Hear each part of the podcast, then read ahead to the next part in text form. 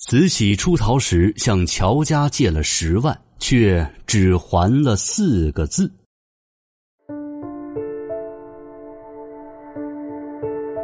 一九零零年八月，八国联军进入北京，慈禧太后带着一帮皇亲国戚仓皇西逃。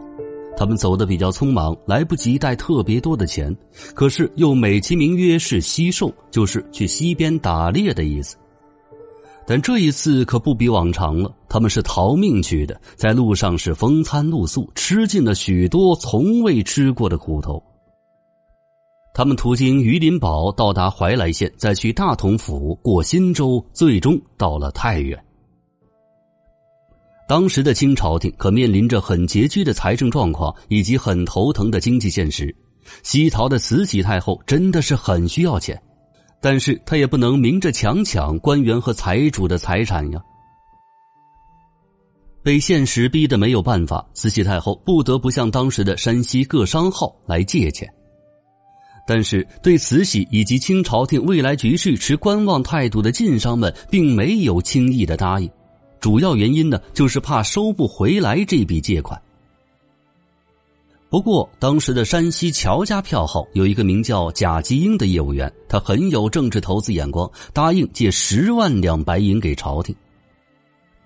当时的内阁大学士桂香闻此消息十分高兴，立即给乔家大掌柜写了一封信，明确表示慈禧和光绪的行宫就驻扎在乔家的票号。于是，这山西乔家正式与慈禧太后扯上了关系。乔老板乔致庸知道这件事情之后，对贾继英是大加赞赏，说道：“五百年必有王者兴，一千年也出不了一个贾继英啊！”因为这个时候抄底投资落难的太后，后来带来的收益可是极其可观的。乔致庸他自然是看得明白。其实，乔家借给朝廷的并不只是当时的十万两，而是前后共借了四十万两。这笔买卖不仅不亏，而且赚大了，简直就是一笔有着超高回报率的成功投资。慈禧太后为了表示感谢，亲笔写了“福重郎环”四个大字赐给了乔家。接着，慈禧命当时的山西巡抚丁宝全亲自将这块牌匾送到了乔家，让全山西、全天下的人都知道乔家的晋商名声。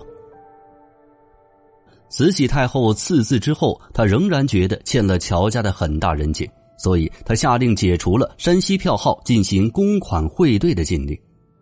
从此，有皇家加持的乔家更是名满天下，在当时的那个乱世，却实现了家族产业如鱼得水；而在官场上，更是平步青云。帮上慈禧老佛爷这棵参天大树，乔家在商业发展中又有谁可以阻拦呢？这一块匾额又何止四十万两呢？乔家慷慨借钱给慈禧，这也只是乔家与官家打交道的其中一个典型范例。除了拥有慈禧太后的匾额之外，他们乔家还有左宗棠和李鸿章的对联，以及名人的笔墨等等。